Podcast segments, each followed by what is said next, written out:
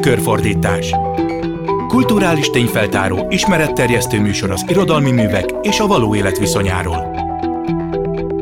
Tükörfordítás. Jó napot kívánok! A Klubrádió mikrofonjánál Pályi Márk köszönti Önöket. Ebben a műsorban a szövegek és a valóság összefüggéseit kutatjuk, és általában egy-egy olyan témával foglalkozunk, amelyről kevesebbet szoktunk beszélni. A mai műsorban azt vizsgáljuk, hogy a szülő, aki gondoskodik a gyerekéről és mintát jelent számára, olykor milyen bonyodalmakat is képes okozni, akár a gyerekek mentális állapotában is, különös tekintettel alkotó szülők rendhagyó család családjára, amellett, hogy ezek a gyerekek sokszor persze nagy tehetséget is örökölnek. Nagy alkotóknak inkább az eredményeiről szokás beszélni, és a családjukban is a jelentős szellemi örökséget szokás kiemelni. A mai adásban ennél egy picit összetettebben próbáljuk megnézni ezt a kérdést. Vendégem lesz Konrád Zsuzsi filmrendező, és hallani fogunk sok felolvasást, többek között Kemény Lilitől és Simon Bettinától. Most először hallgassák meg Szegő János beszélgetését Bíró Balog Tamás irodalomtörténésszel, aki mások mellett Kosztolányi Dezső fiának, Ádámnak az életét és életművét kutatta. A beszélgetésben majd becsatlakozik Mariella Lenyáni, azaz született Pfisterer Marion, Szent Kuti Miklós lánya is, aki szintén beszámol apjával való élményeiről. Tehát Szegő János beszélgetése következik Bíró Balog Tamással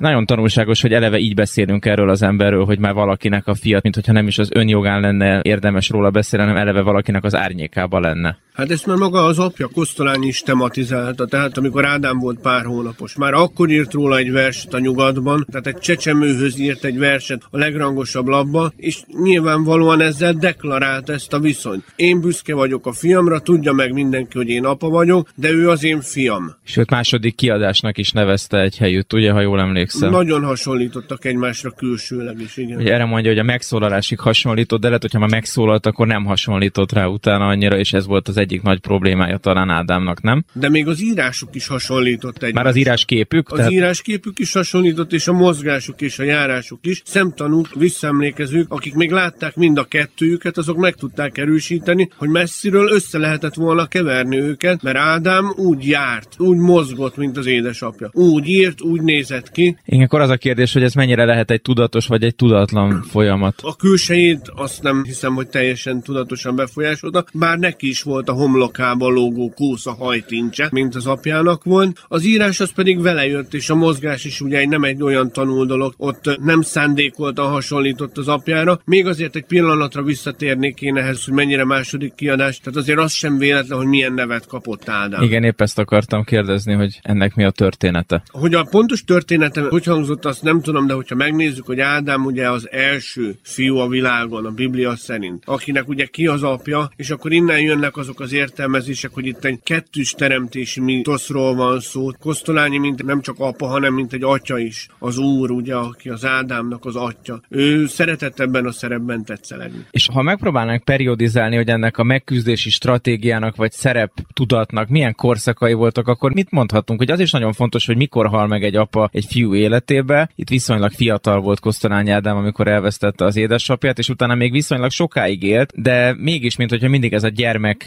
státusz megmaradt volna. Az igazi gyermek státusz, tehát a felhőtlen gyermekkor a Kosztolányi Ádámnak visszemlékezések szerint például az édesanyjának a visszemlékezése szerint mindössze négy évig tartott. Akkor elkezdett kukorékolni, és kukorékolva beszélni. Tehát 1919-ben valami nagy törés volt Ádámmal, amit utána később végigvitt. És erre az egyelőre még nem lehet tudni, hogy milyen okból kifolyó törésre ráépültek a különböző rétegek, amelyekből majd később 1936, tehát az apja halála után jön majd az a fokozatos romlás, ami végig kíséri Ádámnak az életét. Volt neki is egy fénykora a 30-as években, 40-es évek elején, de onnantól kezdve egy folyamatos és egyre erősödő hanyatlás volt. Ennek volt a kütemei, tehát mondjuk úgy, hogy 1958-ig élt Magyarországon, onnan jött neki egy emigráció emigrációs periódusa, majd visszatér, de akkor már nem igazán volt önmaga. Mondják ezt már a későbbi visszaemlékezők, akik az idős Kosztolányi Ádámot ismerték. Ugye ez a kötet, amit te rendeztél sajtó alá, nagyon érdekesen az összes töredéket, az összes szöveget, amit Kosztolányi Ádám valaha írt, gyakorlatilag megmutatja nekünk, és ebből az derül ki, hogy folyamatosan, mintha a formával is küzdött volna, mindig a kis szövegek maradtak neki, ezen kívül versfordításai vannak, de cikkek, próza részletek, de mintha soha nem tudott volna egy, egyfajta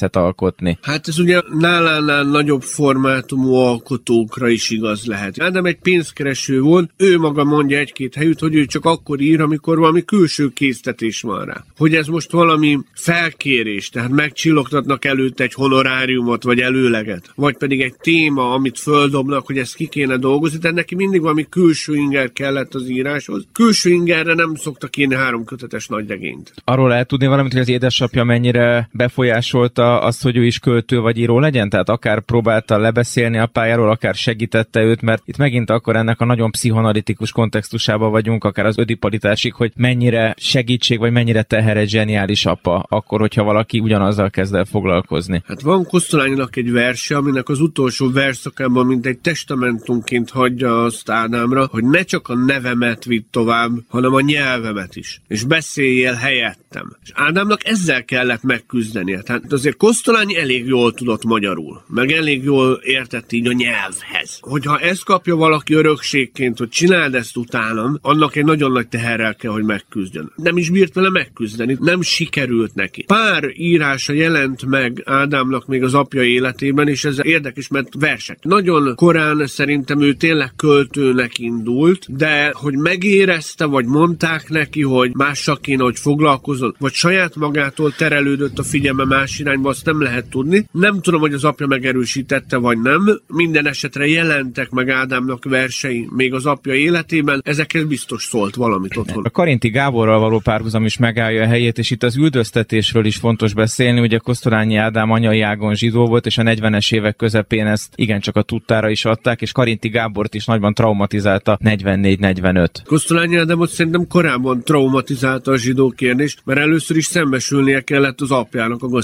gazemberségével. Hogy az apjának volt egy két éves politikai újságíró periódusa, ami bizony őket is érintett. Ezt nekik otthon valahogy meg kellett beszélni. Föl kellett dolgozniuk otthon, és nem tudom, hogy Ádám ebbe is sérült-e, de tény, hogy felnőtt korában nagyon sokat foglalkozik a zsidó kérdéssel és az antiszemitizmussal. És tény, hogy 1944-45-ben szó szerint üldözték őket, megvannak azok a dokumentumok, hogy őket a nyilasok elvitték, fogva tartották, hogyan lehetett csak kiszabadulniuk, mit kellett, hogy ott hagyjanak, hogy rabolták ki őket, és hogyan sikerült végül elmenekülni onnan. Sőt, egy később halára ítélt nyilas perében még tanulnak is meghallgatták Kosztolányi Ádámot. Ugye mi összeköti Karinti Gábort, Kosztolányi Ádámot és Szentkuti Miklós lányát is az az, hogy egy nagy apa mekkora terhet tud jelenteni nem a nagy íróként, hanem privát emberként, aki bizony rányomja személyiségével a bélyegét a családtagjaira. Egészen különleges telefon beszélgetésünk lesz Szentkuti Miklós lányával, Mariella Lenyánival, aki 70 éve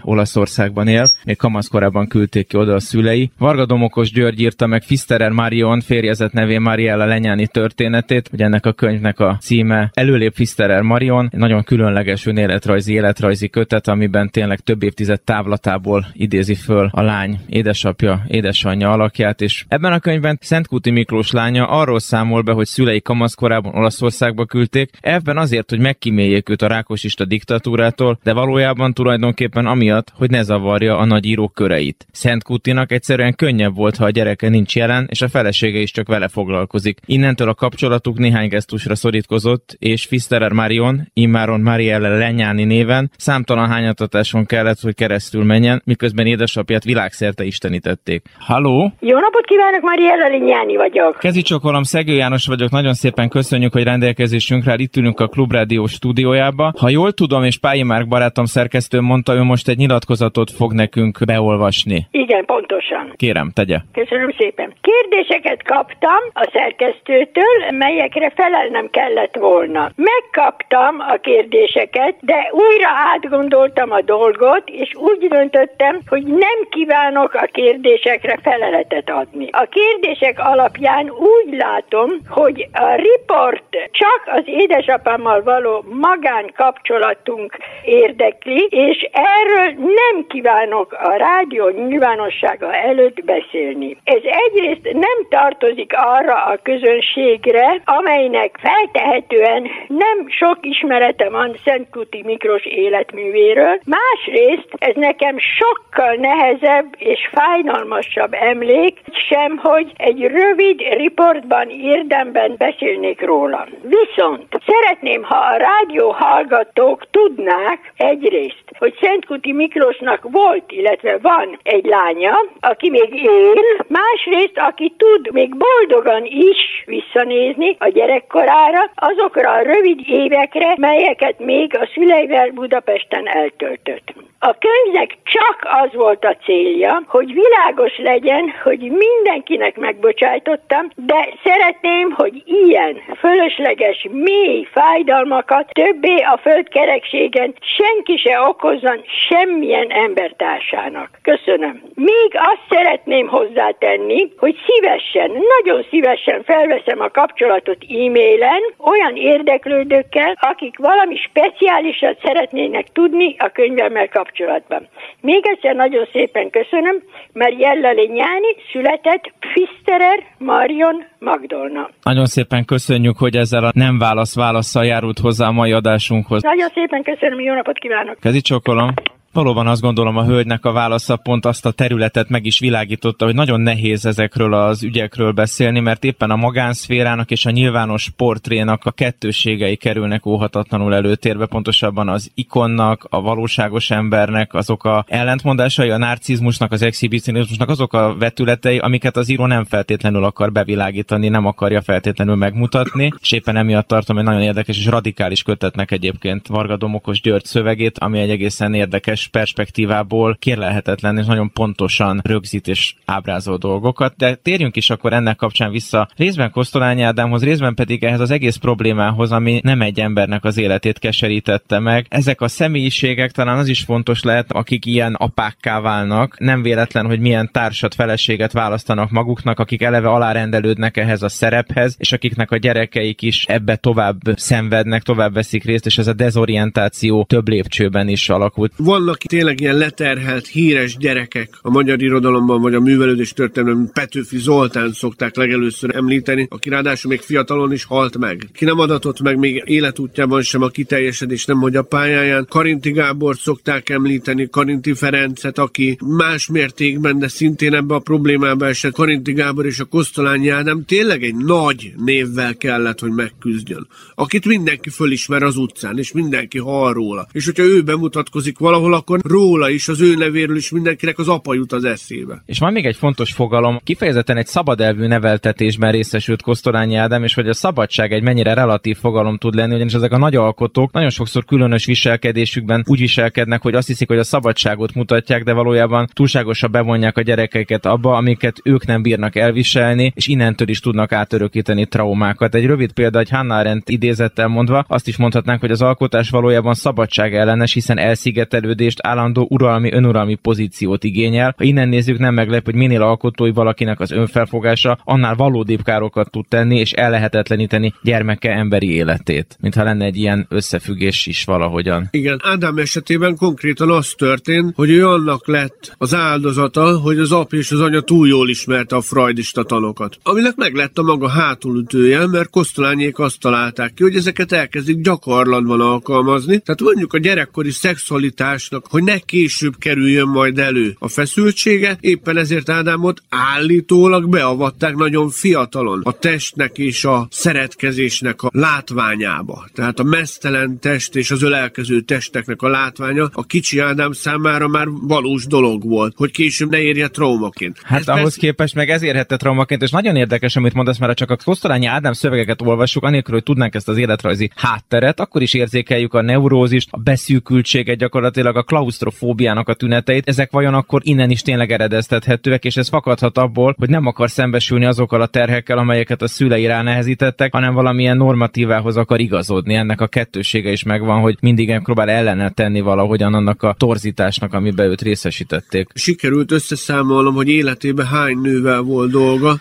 érzelmi szinten legalábbis háromig jutottam összesen. Tehát tényleg arról van szó, hogy mivel fiatalon túl sok dózist kapott a szerelemből, a szerelem látványából, ez később a visszajára fordult. És ő maga már nem tudott kiteljesedni férfiként, és nem tudott normális párkapcsolatban élni. Szegő János beszélgetett Bíró Balog Tamás irodalomtörténésszel, Kosztolányi Dezső fiáról, és a beszélgetésben Szent Kuti Miklós lányának édesapjával kapcsolatos nyilatkozata is hallható volt. A mikrofonnál Pályi Márkot hallják, és a tükörfordítás mai adásában most Konrád Zsuzsit köszöntöm, aki filmrendező, és az egyetemi dokumentum vizsgafilmjét édesapjáról, Konrád Györgyről, illetve a kettejük viszonyáról készítette. Később majd magára a filmre is kitérünk, de most induljunk onnan, hogy milyen milyen fölnőni egy ilyen családban ismert és tekintélyes szülővel, ez hogyan jelenik meg a szülő magatartásában, és hogyan hat a gyerekre? Több oldala van, mert az egyik az az, hogy milyen a tekintélyes szülő, a másik az az, hogy milyen a nagyon okos és művelt szülő mellett, meg milyen az, hogy ennyivel idősebb nálam szülő mellett felnőni, és hogyha külön csak az apukámról beszélünk, akkor az ismert, meg tekintélyes, az is sokoldalú, de ott van az az egyértelmű oldala, hogy keveset látom. Ott van az az oldala, hogy valahonnan tudom, hogy ő nagy. Ott van az az oldala, hogy valahogy nagyon súlyos és komoly az, amiket mond, és ritka az az alkalom, amikor ő gyenge.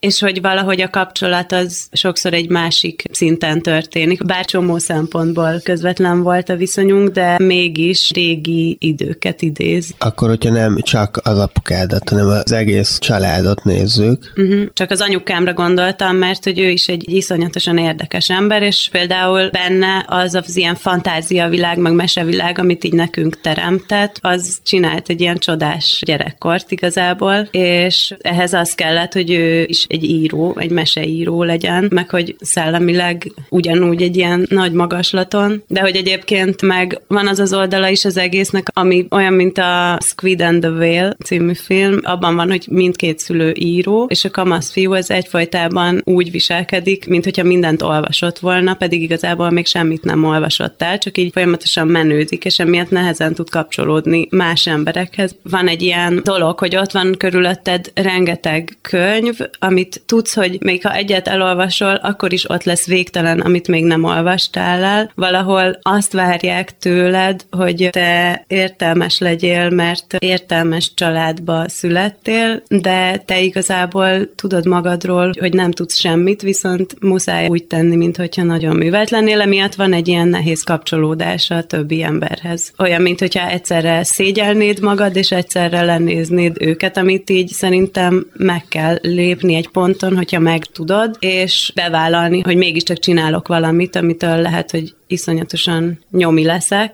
de utána meg valahogy hirtelen így egy szintre kerülnek a dolgok. Egy szintre kerülsz a többi emberrel. Igen, meg hogy úgy lehet merni utána már csinálni valamit, vagy nekem évekig az volt igazából, hogy semmit nem mertem csinálni, mert féltem, hogy nem lesz zseniális. Ugye te harmadik gyerekként születtél a szüleid házasságában, van két bátyád, és az idősebbik bátyádnak, Konrád Áronnak 20 éves korában jelent meg egy verses kötete, körülbelül 15 évvel ezelőtt. Most ebből fogunk meghallgatni néhány verset Gricsnik Petra és Valc Péter színművészek előadásában, utána pedig beszélgetünk tovább a versekről is Konrád Zsuzsi filmrendezővel. Négy soros. Mély barna, kedves kakaókból lettem. Főzte mamám, papám. A világ végéig már nekem kell kevernem. Kis kortyokban kiiszom sorsomat. Délután az iskolában. Az osztályteremben víziószerű takarítónők sepertek. A táblán valami írás. Járkáltam fel alá a folyosón. Közönnyel lep mindent a krétapor. Ajtó csapódik valahol. Egy matek könyv itt felejtve. A sarokban fél pár cipő. A mosdónál kicsit megálltam. Itt nagy béke, templomi félhomály van. Csak a húgy ragyog. Számtan. Száz vágyam van, s egy fejem. Két szemmel nézek húsz világot. Egyenesen sose járok. Három finggal égbe szállok. Noémi. A Moszkva bisztróban ültünk, s Noémi hozzánk lépett. Villantak az ismerős szemek, álmatlanságunkat könnyedén felrázta ő, pompás, fecsegő, igazi zsidó régi barátnő. Enyhén téns asszony jellegű, Te olyan macsó lettél, szólt az öcsémhez. Ő meg egy tüneményes ember, csak szeretni lehet. Rég látott. Most megítél, helyre rak, lepecsétel. Egy kicsit kaján, fölöttünk áll valahogy. Táncol közöttünk. Áramlik a teste. Ámulva nézzük, mi nem vagyunk nagy táncosok, de ő miatta bármit. Elégedetten szól. Most két Konráddal táncolok. Jó kedvem volt, még ittam egy tekilát is. Hájok. Szemünk előtt furcsa hájok. Azon látod a világot. Ez van csak, és nincs valóság. Ha nézed, ebben hajtanak ki, s válnak kötté majd a rózsák. Én tudom. Én tudom, hogy ki rám haragszik, valójában önmagának árt, mert átok lesz a neve annak, ki megátkozza Ábrahám fiát. Konrád Áron verseit hallottuk Grisnik Petra és Valc Péter felolvasásában, a stúdióban Konrád Zsuzsival beszélgetünk, a telefonnál pedig rövid időre itt köszöntöm G. István László költőt is. Ő írta az előszót a most hallott versekhez Konrád Áron 2006-os kötetében, akinek előtte gimnáziumi magyar tanára volt, és arra kérném, hogy röviden mutassa be nekünk Konrád Áron verseit, miben voltak ezek a versek különlegesek. Ugye a Mostanában című kötet előszavában úgy fogalmaz, hogy Konrád Áron kapott egy olyan széles költői hangpalettát, amivel vörös Vörös óta nem sokan dicsekedhetnek. Áron egészen különlegesen éretten indult. 13 évesen pályázott először a önképzőköri pályázatnál, nem ismertük, ugye álnéven kellett pályázni, és olyan volt, mintha valami furcsa Vörös Sándor vagy Blake ártatlanság dalainak a teljesen evidens dalhangzását, Proteuszi hangzását, illetve Orfeuszi hangzását olvasnák,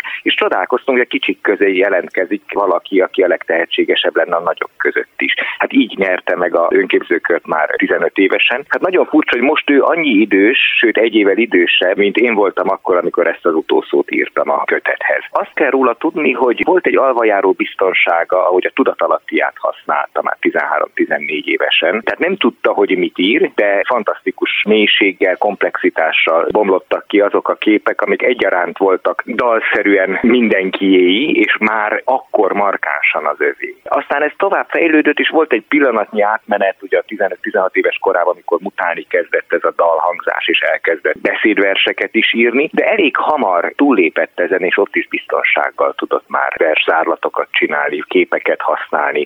Szürrealizmus is jellemezte, de az arányérzékkel használta ezeket az államszerű képeket. Nagyon erős korrajz, szatírikus vénája is volt, Petri utódja. Voltak ilyen álomszerű, furcsa versek, amik meg mintha Mándi kísértett világából bújtak volna elő. És aztán emlékszem két soros epigram formákra, amik meg a Vörös Marti tisztaságával fogalmaztak meg olyan dolgokat, amelyek örök evidenciák. Ezeket 17-18 vagy 20 éves, hát ugye 20 éves volt, mikor ez a kötete a mostanában megjelent. Az is érdekes, hogy a mostanában ugye eléggé izgalmas cím, mert a jelent teszi örök idejűvé, és ugyanakkor beszédtónusban szól az örök időről. Ebben azt is mutatja, hogy azért nem csak a pátosz volt az övé, ami már ugye egész kiskorában a dalversektől kezdődően egy furcsa, groteszk pátosz abszolút jellemezte, hanem volt valami furcsa alázatosság vagy ironikus önlefokozás is a, a későbbi verseiben, ami szintén jót tett neki, mert szélesítette azt a palettát, amit tudott használni. G. István László költőnek, műfordítónak, eszéistának nagyon szépen köszönöm, hogy röviden a vendégünk volt, és beszélhettünk vele Korrád Áron verseiről. A stúdióban Korrád Zsuzsival beszélgetünk, aki nemrég végezte el a filmrendező szakot Enyedi Ildikó osztályában, mint már ígértem, majd beszélünk erről is, illetve az édesapjáról készített portréfilmjéről, de most előbb arról szeretnélek kérdezni, hogy ugye megjelent 2006-ban ez a verses kötet, és hogyan folytatódott utána a testvéred Áron élete? Neki van egy mentális betegsége, hogy így mondjuk, az, hogy skizofrén, így van diagnosztizálva, nyilván ez egy nagyon tág dolog, de hogy nagyon nehéz ez a betegség. Bizonyos kultúrákban iszonyatosan tisztelik azt, aki skizofrén, mert tényleg egy nagyon durva kapcsolódása van valami más világgal, meg a saját, ahogyan a tanár úr is mondta, tudatalattiával, és közben nagyon nehéz vele élni, mivel nagyon nehéz önállósulni benne, mert nekem nekem úgy tűnik, hogy mindig szeretne abban a világban lenni, ami a fantázia világ, és ahhoz meg, hogy önálló legyél, ahhoz kell nagy kapcsolódás azzal a világgal, ami meg a valóság. És még főleg, hogyha szégyelled is magad, hogy félsz, hogy hülyének néznek, amiatt, hogy magadban beszélsz, vagy ilyesmi, szóval, hogy nehéz ez az állapot, de ezekben is vannak szerintem amplitudók, és van olyan, hogy éppen abban a világban, amiben ő van, abban boldogság van, és feszültség van, ez is mindig más. Ugye a skizofrénia külvilággal és a valósággal való kapcsolódásnak az elveszítését is jelenti, és a kommunikációnak egy nagyon nagy leszűkülését, és hogy ő nagyjából akkor, amikor ez a kötet megjelent, abba is hagyta a versírást, tehát hogy addig írt verseket, illetve addig tudott verseket írni, tehát amit elmondott G. István László, ez a rendkívüli ígéretes teljesítmény tulajdonképpen ebben a kötetben érte el a csúcsát. Tehát igazából mondjuk szerintem, ha nem lineárisan nézzük azt, hogy mi a maximum teljesítmény így időrendben, hanem csak úgy, akkor számomra közelebb állnak azok a versek, amik ilyen kisebb koriak. Ő egyébként festett is, ugyanannyira intenzíven volt ebbe benne, ahogy verseket írt, és azt pedig folytatja még most is. Ez előbb említetted ezeket a gyerekverseket, hiszen ő nem csak érettebb kamasz, illetve fiatal felnőtt korában írt, hanem már gyerekkorában, kiskamasz korában is verseket. Most hallgassunk ezek közül meg néhányat Szacsvai István színművész felolvasásában. Az elátkozott fenék. Előre néz a szeme. Látja, hova kéne mennie, de nem akar oda menni a feneke. Lába előre, feneke hátra. Az lesz belőle, hogy lent hever a föld porába. Ellenszegülsz ronda púpa hátamon. Majd láncra kötlekén.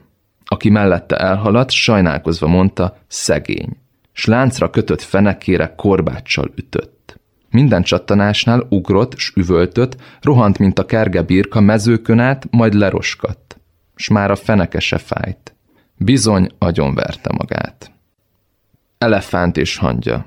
Elefánt az ükapám. Felesége hangya, ki férje fülébe fölmászott, s ottan sutyorászott. Egyszer bebújt a hasába, s beleiben kóborolt.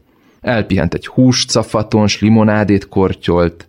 Unta már az elefánt, hogy nem látja kedvesét, mert mindig belül tartózkodik. Ezért van, hogy nem jó, ha elefánt és hangya összeházasodik. A gondolatolvasógép. Ez az egyetlen gép mi tetszik nekem. De csak is a mamának, s a papának legyen. Az orcsont fölött, a szem mögött van beépítve tán, egész nap azt szimatolja, hogy bús vagyok-e vagy vidám. Este kiossonnak, s leolvassák a gépet. Látják a sok borzalmas képet, de van, aminek örülnek mind a ketten. Ezt abból következtettem, hogy mikor iskolába megyek reggel, oly kedvesen ébrezgetnek. Az Isten könyvet ír. Az Isten könyvet akar írni. Kiírta a fedőlapra. Azoknak, akik szeretnek sírni. Szívesen elolvastam volna, de engem annak nevezett ki ő, hogy én legyek a főszereplő. S hogy ki? Pont egy szerencsétlen udvari bolond. Úgy kezdődött a dolog, hogy én, a szegény bolond, a sötét utcán barangolok. Csilingelnek csengettyűim, majd agyonvernek, elájulok. Mondtam neki, nem ér, én igazi vagyok. Oda se figyelt, egy újabb kalandon gondolkodott. Akkor inkább legyen valami jó, mondtam én. Az sokkal érdekesebb.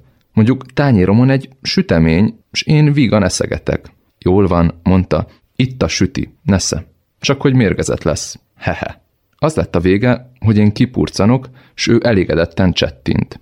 Hogy én milyen ügyes vagyok, Szacsvai István mondta el Konrád Áron néhány gyerekkori versét. A stúdióban Konrád Zsuzsival beszélgetünk, aki filmrendező, és a testvére Konrád Áron, az édesapja pedig Konrád György volt, aki nem csak íróként, hanem egyfajta békeaktivistaként tulajdonképpen általános szellemi tekintélyként is vált rendkívül ismerté. Ugyanakkor azokban a versekben, amelyeket meghallgattunk Konrád Árontól, mind a kamaszkora előtt, mind a kamaszkora után írottakban, nagyon sok olyan elem szerepel, ami valamilyen kényelmetlenséget tükröz az ő közérzetében. Hallottunk egy olyan házaspárról, amelyiknek az egyik tagja a másik belsejében tartózkodik, egy olyan testről, aminek az egyik része másfelé akar menni, mint a másik, és ezért aztán az illető végül szétveri magát. Egy olyan gépről, amelyen keresztül a szülei belelátnak az ő fejében lévő úgymond borzalmas képekbe, vagy az Isten, aki egy író, egy olyan könyvbe írja őt bele, amiben ő mindig meghal, hiába könyörök, hogy vegye észre, hogy ő egy igazi ember, illetve a felnőttebb verseiben már reflektáltabban jelenik meg ez, hogy száz vágyam van, és egy fejem, két szemmel nézek húsz világot, vagy szemünk előtt furcsa hájog, ez van csak és nincs valóság, vagy van az a verse, amelyben Ábrahám fiának nevezi magát, ami felületesen a zsidó kötődésre is utalhat, de ha belegondolunk, akkor azt látjuk, hogy a bibliai ősapának, Ábrahámnak a fia Izsák volt, akit ugye egész életében meghatározott valamilyen félelem annak nyomán, hogy egy pillanat az életében, amikor azt hihette, hogy az édesapja el fogja venni az ő életét, hogy őt föl fogja áldozni. Mondjuk azt, hogy az Istennel való viszonyáért. És idehoznék még egy idézetet édesanyátok Lakner Judit egyik mesekönyvéből is, amelyben a mesék szereplői sokszor ti, az ő gyerekei vagytok. Az Áron meséje című mese úgy kezdődik, hogy volt egyszer egy kisfiú, nem akarta mamájával a kisparkba menni, mert inkább a papájával akart menni a közértbe. El is indultak, az utcán meglátta a mamát, és akkor úgy gondolta, hogy mégis inkább vele akar menni, és szaladt felé. Kiabálta, hogy mama, mama. A mamája nem várta meg, hanem elfutott előle, mert azt hitte, hogy egy oroszlán. Ezek nekem mind arra utalnak, hogy úgy érzi, hogy őt nem egészen pontosan értik, vagy félreértik, vagy nem látják azt, ami ő szeretne lenni, viszont belelátnak abba, ami igazából csak ő rátartozna. Tehát röviden, hogy én úgy érzem, hogy tetten lehet érni ezekben a versekben nagyon őszintén, és kendőzetlenül az én határoknak valamilyen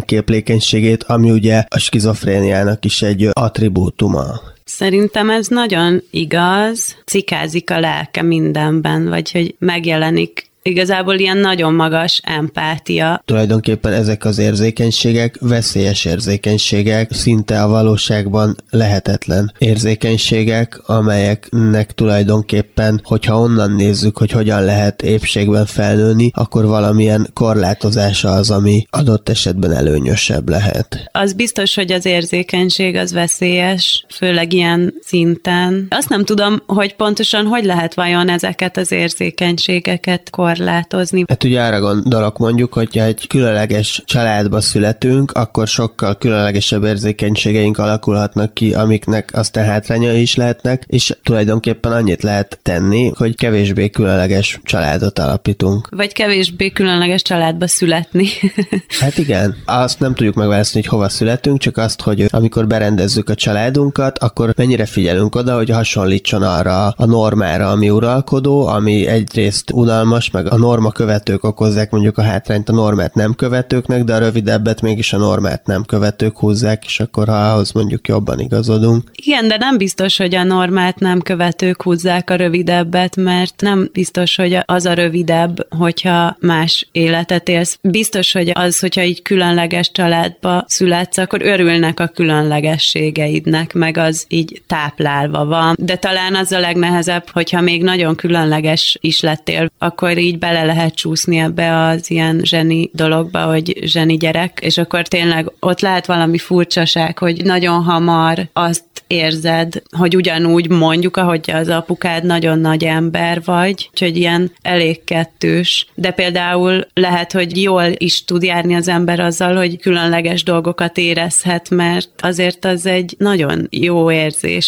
sokszor, és sokszor meg rossz, de hogy eléggé színes. Hát tulajdonképpen akkor tud többletté válni, hogyha sikerül megőrizni valamilyen szinten a hétköznapi életvitelt, és hogyha meg a másik oldalra billen, akkor válik hátrány igényel. Igen, hogyha nem tudsz önálló lenni. Tulajdonképpen arról beszéltél, hogy milyen értékei vannak egy másféle mentális állapotnak, akár még akkor is, hogyha nem tud valaki egy felnőtt önállóságban élni. Nekem amennyi személyes tapasztalatom ezzel volt, mert én is egy olyan családba születtem, amiben a szellemi tekintélyek nyomása alatt nekem sokkal nagyobb esélyem volt tulajdonképpen mentális zavarokat kifejleszteni magamban, és nem egy felnőtt élet felé indulni el, és ezekből az élményeimből én azt szűröm le, hogy azok a másféle állapotok, amikor már a termékenységet is csak nagyon kis fokon lehet fenntartani, és tulajdonképpen a legtöbb módon, akár fizikailag, akár érzelmileg már nem lehet kapcsolódni az emberekhez, az nagyon kellemetlen, és szinte maga a boldogtalanság. tag.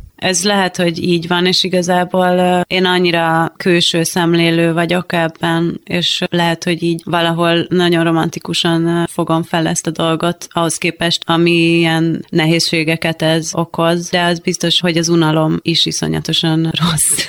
Mármint ezt úgy értem, hogyha szembeállítjuk a különleges és nagyon nehéz, mert nem tudsz kapcsolódni a valósággal, mint az, aki meg így biztos benne, hogy ő tud kapcsolódni a valósággal, és közben meg az unalom árad belőle, az is számomra egy visszataszító állapot, úgyhogy valahol biztos, hogy egy a jó arány lehet a kellemesebb. Lehet, hogy külsőre unalmas mondjuk egy olyan ember, de belülről tulajdonképpen egy ilyen nagyon rossz mentális állapotban is ott az unalom, ahogy a Kertész Imre mondja, hogy még Auschwitzban is lehetett unatkozni. Ez kicsit hasonlóan még egy ilyen rendkívüli mentális állapotban is jelen van az unalom is. Nagyon, főleg, hogyha bele vagy ragadva. Igazából a beleragadás az az, ami unalmat szül. És belülről is látszódhat szerintem izgalmasnak és kalandosnak odáig, amíg mondjuk, hogy van valamennyi kapcsolódás a valósághoz, és pont azért adódik elő néha esélye ennek a kapcsolódás elvesztésének, mert ebben a fura állapotban egy ideig van valami izgalmas.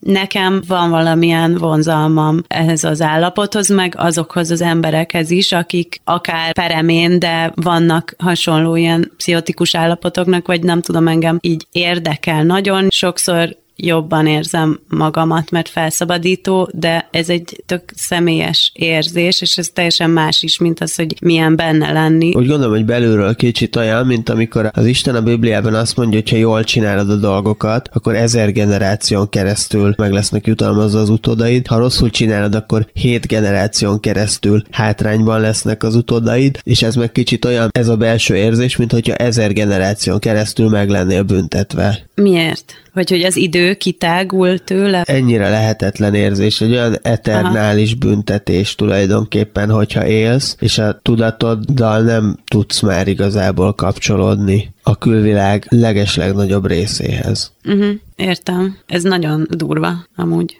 Folytatjuk még a beszélgetést Konrád Zsuzsival, de most tekintsünk ki egy kicsit tágabban is erre a kérdésre, tulajdonképpen arra, hogy milyen is családban felnőni. Kemény Lili fogja most felolvasni Bűnbeesés című versét, aki ebben a versében a családi traumák öröklődéséről, felhalmozódásáról ír. Bűnbeesés. A családomban senki nem tehet semmiről. Mindenki Isten vezérelte báb. A felelősség fölhalmozódik, rejtőzködve öröklődik, lappang a nemzedékek között. Hat nemzedék óta bennem jött ki először. Az én bűnöm, hogy a nagyapám fölrobbantott egy orosz tankot, hogy abban a tankban akkor két orosz ült. Nem orosz mércével, de részegek voltak, és régóta apám születését várták. Az én bűnöm, hogy apám megváltotta a világot, de senki nem vette észre, csak egy egyetemi tanszék, ahol a poros szakállú, nagy tudású férfiakat és a 40. évük előtt meghaló bolond lányokat képzik. Az én bűnöm, hogy anyám ilyen lány volt, és mégis elmúlt negyven, erre nem készítették föl. Az én bűnöm az is, hogy a dédanyámnak hetekig kell erőltetetten zokognia, hogy valaki végre megkérdezze, mi baja. Az én bűnöm, hogy a Dob utcai ágon a gazdagok járnak vacsorázni a szegényekhez, és mindenki pokollá teszi a vele élők életét, hogy bosszút álljon a saját elrontott életéért. Közben a tabáni ágon mindenki önmagát bünteti. Az én bűnöm, hogy az anyám és a húgom a lakás két végében kuporogva gyűlöli egymást, és a kutya oda-vissza rohangál kettejük közt, hogy béküljenek ki végre, de mindketten makacsul félreértik a kutyát. Az én bűnöm, hogy a felmenői mindig az aktuális előtti rendszer hívei voltak. Az én bűnöm, hogy sosem cselekedtek. Az én bűnöm, hogy ha mégis, akkor az egészet eltitkolták, aztán nem lettek se hatalmasok, se hősök és hogy sosem szüntek meg szeretni egymást, pedig már mindenkinek az lett volna jobb. Az én bűnöm, mert amikor rendszerezve felsorakoztatták az emberiséget, hogy aztán egy részét vonatokra pakolják, a családom a szélére sodródott. Így került közel ahhoz az ablakhoz, amin nem lehet kinézni, mert arra való, hogy Istenben nézzen. És a család meg se próbált kinézni rajta. Én estem bűnbe egyedül. Kemény Lili mondta el Bűnbeesés című versét, a tükörfordítás mai adásában továbbra is Pályi Márkot hallják, a stúdióban Konrád Zsuzsival beszélgetünk. Kemény Lili a versében arról ír, hogy a problémák, amelyek generációkon keresztül halmozódnak, és a nemzedékek sokáig észre sem veszik, vagy legalábbis nem okoz nekik igazán gondot, több generáció után mégis lesz valaki, akit ezek a problémák leterhelnek. Kemény Lili úgy fogalmaz, hogy ő esett bűnbe egyedül, mint a versnek a beszélője, mert ő volt az, aki megpróbált azon az ablakon kinézni, amin az Isten szokott benézni, vagyis elég erősen fogalmazza meg, hogy aki teljesen rá akar látni a dologra, aki az Istent akarja tükörnek használni, az vállalja magára az ősei terhét is. Beszéljünk kicsit arról is, hogy a másik testvéret, Konrád József, viszont végül íróvá vált. Tavaly jelent meg a Behajtó című regénye, ő a belső közlés vendége is volt, ezt a beszélgetést a rádió archívumában megtalálják. Valamennyire nála is megjelenik egy érdekes elem, a családdal kapcsolatban mondjuk, a regényben ugyanis majdnem valós nevek szerepelnek, de összecserélve. A híres írót Konrád Áronnak hívják, a feleségét Lakner Zsuzsinak, a lányukat pedig Juditnak. Konrád József kamaszkorában meg korábban nem írt, mert az ő bátyja volt az, aki írt, és tulajdonképpen valamennyire ő teljesítette be akkor a testvérének a későbbi pályáját. Szerintem nem, mert igazából tényleg én úgy érzem, hogy az Áron beteljesítette azt, amit beteljesített, és hát a Józsinak lehet, hogy ő jól járt azzal valahol, hogy ő ezt így felnőtt korában kezdte el. Nagyon nehéz valamit úgy csinálni, hogy rögtön azt várod, hogy biztos, hogy zseniális legyen az, amit csinálsz, és elkezdeni valamit, de neki ütközni egy kétájnak, vagy egy rivalizálásnak, vagy egy valaminek, ami igazából sosem a dologról szól, hanem csak arról, hogy most iszonyatosan idegesítő, amit írok, most maníros, amit írok, most utánozok valakit, most utánozom az apukámat, a bátyámat, az anyukámat, a nem tudom kit. Most nézzük meg még egy újabb vetületét a kérdésnek, hallgassuk meg Simon Bettina látogatás az otthonban című versét. Anyámat ismét meglátogattam. Immár 15 éve vagyok nála látogatóban, előtte ő látogatott engem. Az utazást szeretem, de félek attól, amikor megérkezem. Mivel fényképeinket széttépték, általában sétálunk és beszélgetünk, hogy mi a munkám és hogy lesz majd. Anyám megmutatja, merre van a temető, ahová utoljára fog költözni. Szeretné, ha inkább magamhoz venném, amint nyílik rá lehetőség. Ilyenkor a cipőmet nézem és bólogatok. Aztán a versekre gondolok, amiket neki írtam, vagy róla, nem számít melyik, úgysem mutatom meg neki. Anyám jókat mond, fel kéne vennem, de félek, hogy akkor elhallgatna. Inkább figyelem, és elfelejtem, amiről beszél. Amikor meglátogatom, néha verset írok, illetve a vers ő maga, minden tőle másolok. Például, ahogy egymás mellé kerülnek a dolgok, vagy ketté válik, ami egy, ez az anyám, akit mégsem láthatok. Simon Bettina költő mondta el Látogatás az otthonban című versét, amelyben egy traumatikus anyaviszony fragmentumaiba enged betekintést, és szerintem ez a vers, és különösen az árlata meg is fogalmazza azt, amiről beszéltünk, miközben az ő esetében egy teljesen másféle családról van szó. Igen, ez gyönyörű volt ez a vers. Beszéljünk most egy kicsit még arról, hogy te, aki szintén ugyanabban a családban születtél, ugyanazoktól a szülőktől, akarva vagy akaratlanul, de egy egészen más idézőjelbe stratégiát választottál, mint mondjuk mondjuk a testvéred Konrád Áron, tulajdonképp sérülésmentesen felnőtté tudtál válni, elvégezted a filmrendező szakot nemrég, és az egyik vizsgafilmedet, egy dokumentum vizsgafilmet édesapáddal Konrád Györgyel való viszonyodról forgattad a halála előtti évben. Szerintem az az erénye ennek a filmnek, hogy egyrészt az édesapáddal is segít azonosulni, másrészt pedig azt is érzékeli a néző, hogy a vele szemben helyet foglaló embernek mik az érzései adott adott esetben furcsább érzései. Neked mi volt a kiinduló pozíciód, amikor elkészítetted ezt a filmet, illetve mit kaptál összességében az édesapáddal való viszonyból? Én szerintem sokkal butábban indultam neki az egésznek, mint ahogyan kijöttem belőle.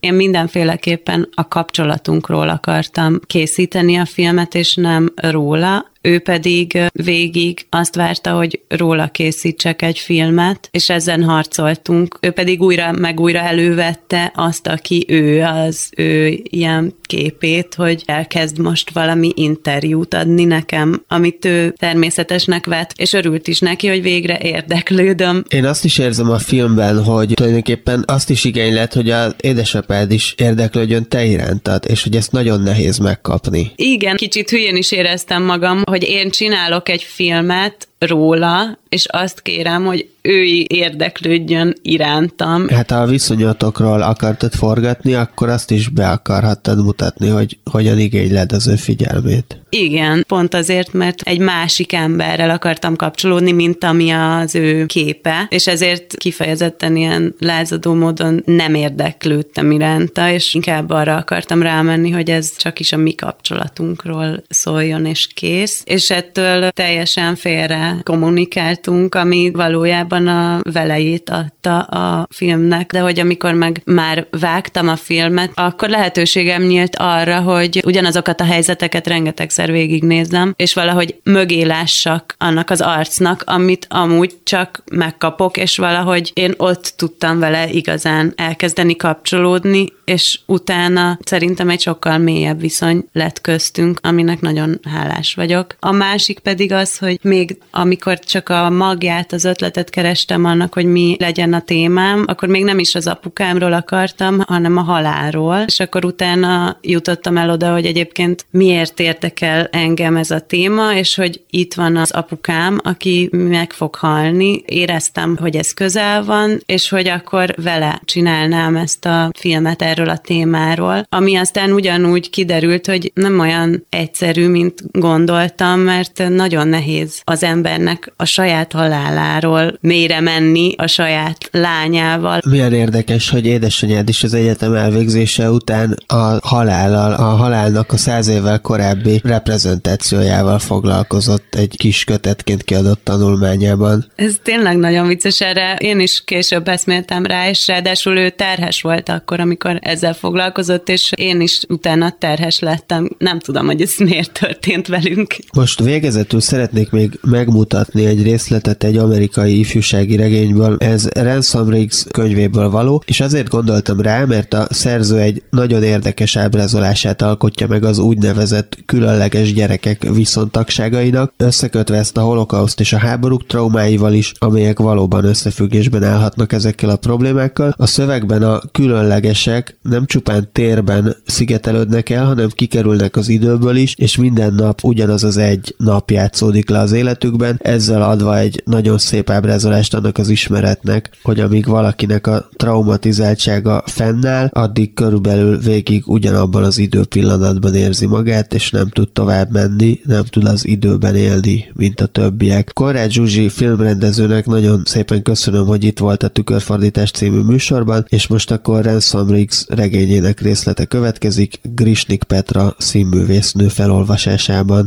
Vándor kisasszony különleges gyermekei. Részlet. Az emberi faj összetétele végeláthatatlanul változatosabb, mint ahogy a legtöbb emberi lény hiszi. Kezdte magyarázni vándorsólyom kisasszony. A homo sapiens valódi rendszertanának titkait csak kevesen ismerik. Alapjában véve egyszerű kétosztatúságról van szó. Van a közönséges emberek tömege, akik az emberiség zömét teszik ki, és van egy titkos, másik ág. Ha úgy tetszik, a titkos sapiensek. Különlegesek akadnak szerte a világon, bár a számuk jócskán megfogyatkozott a hajdanihoz képest. A megmaradtak rejtőzködő életet élnek, akár csak mi. A hangja halk és bánatos lett. Voltak idők, amikor nyíltan érintkezhettünk a közönségesekkel. A világ egyes pontjain sámánoknak vagy mágusoknak tartottak bennünket, akikhez akkor fordulhattak, ha baj van. Egy-két kultúra megőrizte ezt a harmonikus együttélést a fajtánkkal, de csupán olyan helyeken, ahol sem a modernitás, sem a nagy világvallások nem tudták megvetni a lábukat. Ám a világ nagyobb része már régen ellenünk fordult. A muszlimok kiűztek minket, a keresztények boszorkányként megégettek, még Velsz és Írország pogányai is úgy vélekedtek rólunk egy idő után, hogy rosszindulatú tündérek és alakváltó szellemek vagyunk. A különleges vonások néha egy vagy akár tíz nemzedék erejéig nem jelentkeznek senkinél. Különleges gyermekek nem mindig, vagyis általában nem különleges szülőktől születnek, és különleges szülőknek nem mindig, vagy általában nem születik különleges gyermekük. A közönséges szülők különleges ivadékát gyakran rettenetesen bántalmazzák, vagy elhanyagolják. Nem is olyan sok évszázaddal ezelőtt még a különleges gyermekek szülei azt hitték, hogy a valódi fiúkat vagy lányukat elcserélték, és cseregyereket tettek a helyére. Egy elvarázsolt és rossz indulatú, sőt, teljes egészében kitalált hasonmást, ami sötétebb korokban felhatalmazást adott a szülőknek arra, hogy szegény gyermeket magára hagyják, ha meg nem ölték nyomban. Tenni kellett valamit, ezért a hozzám hasonlókkal olyan helyeket hoztunk létre, ahol az ifjú különlegesek a közönségesektől elkülönülve élhetnek, térben és időben elszigetelt enklávékban. Mi, különlegesek, sokfajta képességgel vagyunk megáldva, amik a közönséges emberekből hiányoznak. Bizonyos képességek gyakoriak, mint például a gondolatolvasás, míg mások ritkák, például az, ha el tudom téríteni az időt. Minket, akik tudatosan vagyunk képesek eltéríteni az idősíkokat, nem csak önmagunk, hanem mások számára is, Ümbrünne néven ismernek. Időhurkokat hozunk létre, amelyekben a különlegesek meghatározatlan ideig élhetnek. Hurkokat, mondtam utána. Ez a hely lehet az? Igen, talán jobban ismeri 1940. szeptember harmadikaként. Felé hajoltam a szűk padon. Hogy tetszik érteni? Ez egyetlen nap, és ismétlődik. Újra meg újra, ha bár mi folyamatosnak érzékeljük. Természetesen itt voltunk Kernholmon már egy vagy több évtizeddel 1940. szeptember 3-a előtt is, fizikailag elszigetelve, de azon a napon kénytelenek voltunk az időben is elszigetelődni, mert másként valamennyien meghaltunk volna. A bombától. Pontosan. Csak hogy jól értem-e? mondtam. Ha ma 1940. szeptember 3-a van, akkor holnap szintén szeptember 3-a lesz. Nos, a hurok 24 órájából néhányban szeptember másodika, de amúgy harmadika, igen. Tehát a holnap sohasem jön el. Bizonyos értelemben. Nagyapa tényleg a nácik elől menekült, amikor idejött? Tényleg, felelte. Számos gyermek érkezett hozzánk azokban a háborúba torkolló szörnyű években. Ábrahámra egy menekült táborban bukkantam rá. Szegény, meggyötört kölyök volt, de nagyon erős. Nyomban tudtam, hogy hozzánk tartozik. Megkönnyebbültem. Nagyapa életének legalább az a része tényleg úgy zajlott le, ahogy én is hallottam róla. Ransom Riggs regényének részletét olvasta fel Grisnik Petra, és ezzel a tükörfordítás mai adásának végéhez értünk. A műsorban a szülői tekintély tehertételével, illetve ezzel kapcsolatos kérdésekkel foglalkoztunk. Szegő János Bíró Balog Tamás irodalomtörténésszel beszélgetett Kosztolányi Ádám életművéről, és megszólalt Szent Kuti Miklós lánya is, a stúdióban pedig Korrád Zsuzsi filmrendezővel beszélgettünk a témáról és az ő személyes élményeiről, elhangzottak Konrád Áron versei Valc Péter, Szacsvai István és Grisnik Petra előadásában, valamint Kemény Lili és Simon Bettina is felolvasta a versét. Most búcsúzásul hallgassuk meg még Celler Kis Tamás két úgynevezett apaversét, vagy apás versét. Én most megköszönöm a technikai segítséget Priatej Bencének, Kemény Daninak és Bíró Kristófnak, önöknek pedig a figyelmet, Pályi Márkot hallották. Te fejszenyelet készítenél én széket. Ez az alapvető különbség köztünk.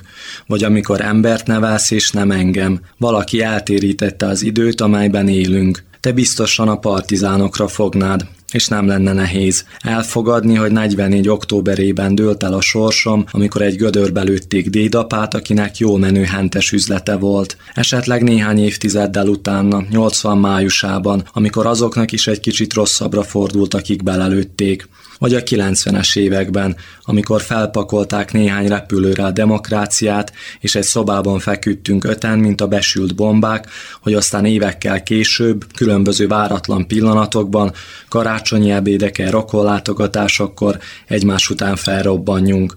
De az is lehet, hogy a te sorsod is csak most, 2018-ban dől el apa, amikor úgy hallgatunk itt egymással szemben, hogy a hallgatásunkban megkétszereződik minden, amit eddig mondtunk. De kettőnk közül te leszel, aki kivágod a kompromisszum fáját, hogy rádőjön a generációs szakadékra, és én leszek, aki át kell rajta. Egy sötét zsákban. Az elkövetett hibáim kiemelkednek a talajból apa, és szélük lesz. Egyik gondolatomba áthallatszódik egy másik. A szomszéd szobában beszéltetek el így egymás mellett anyával.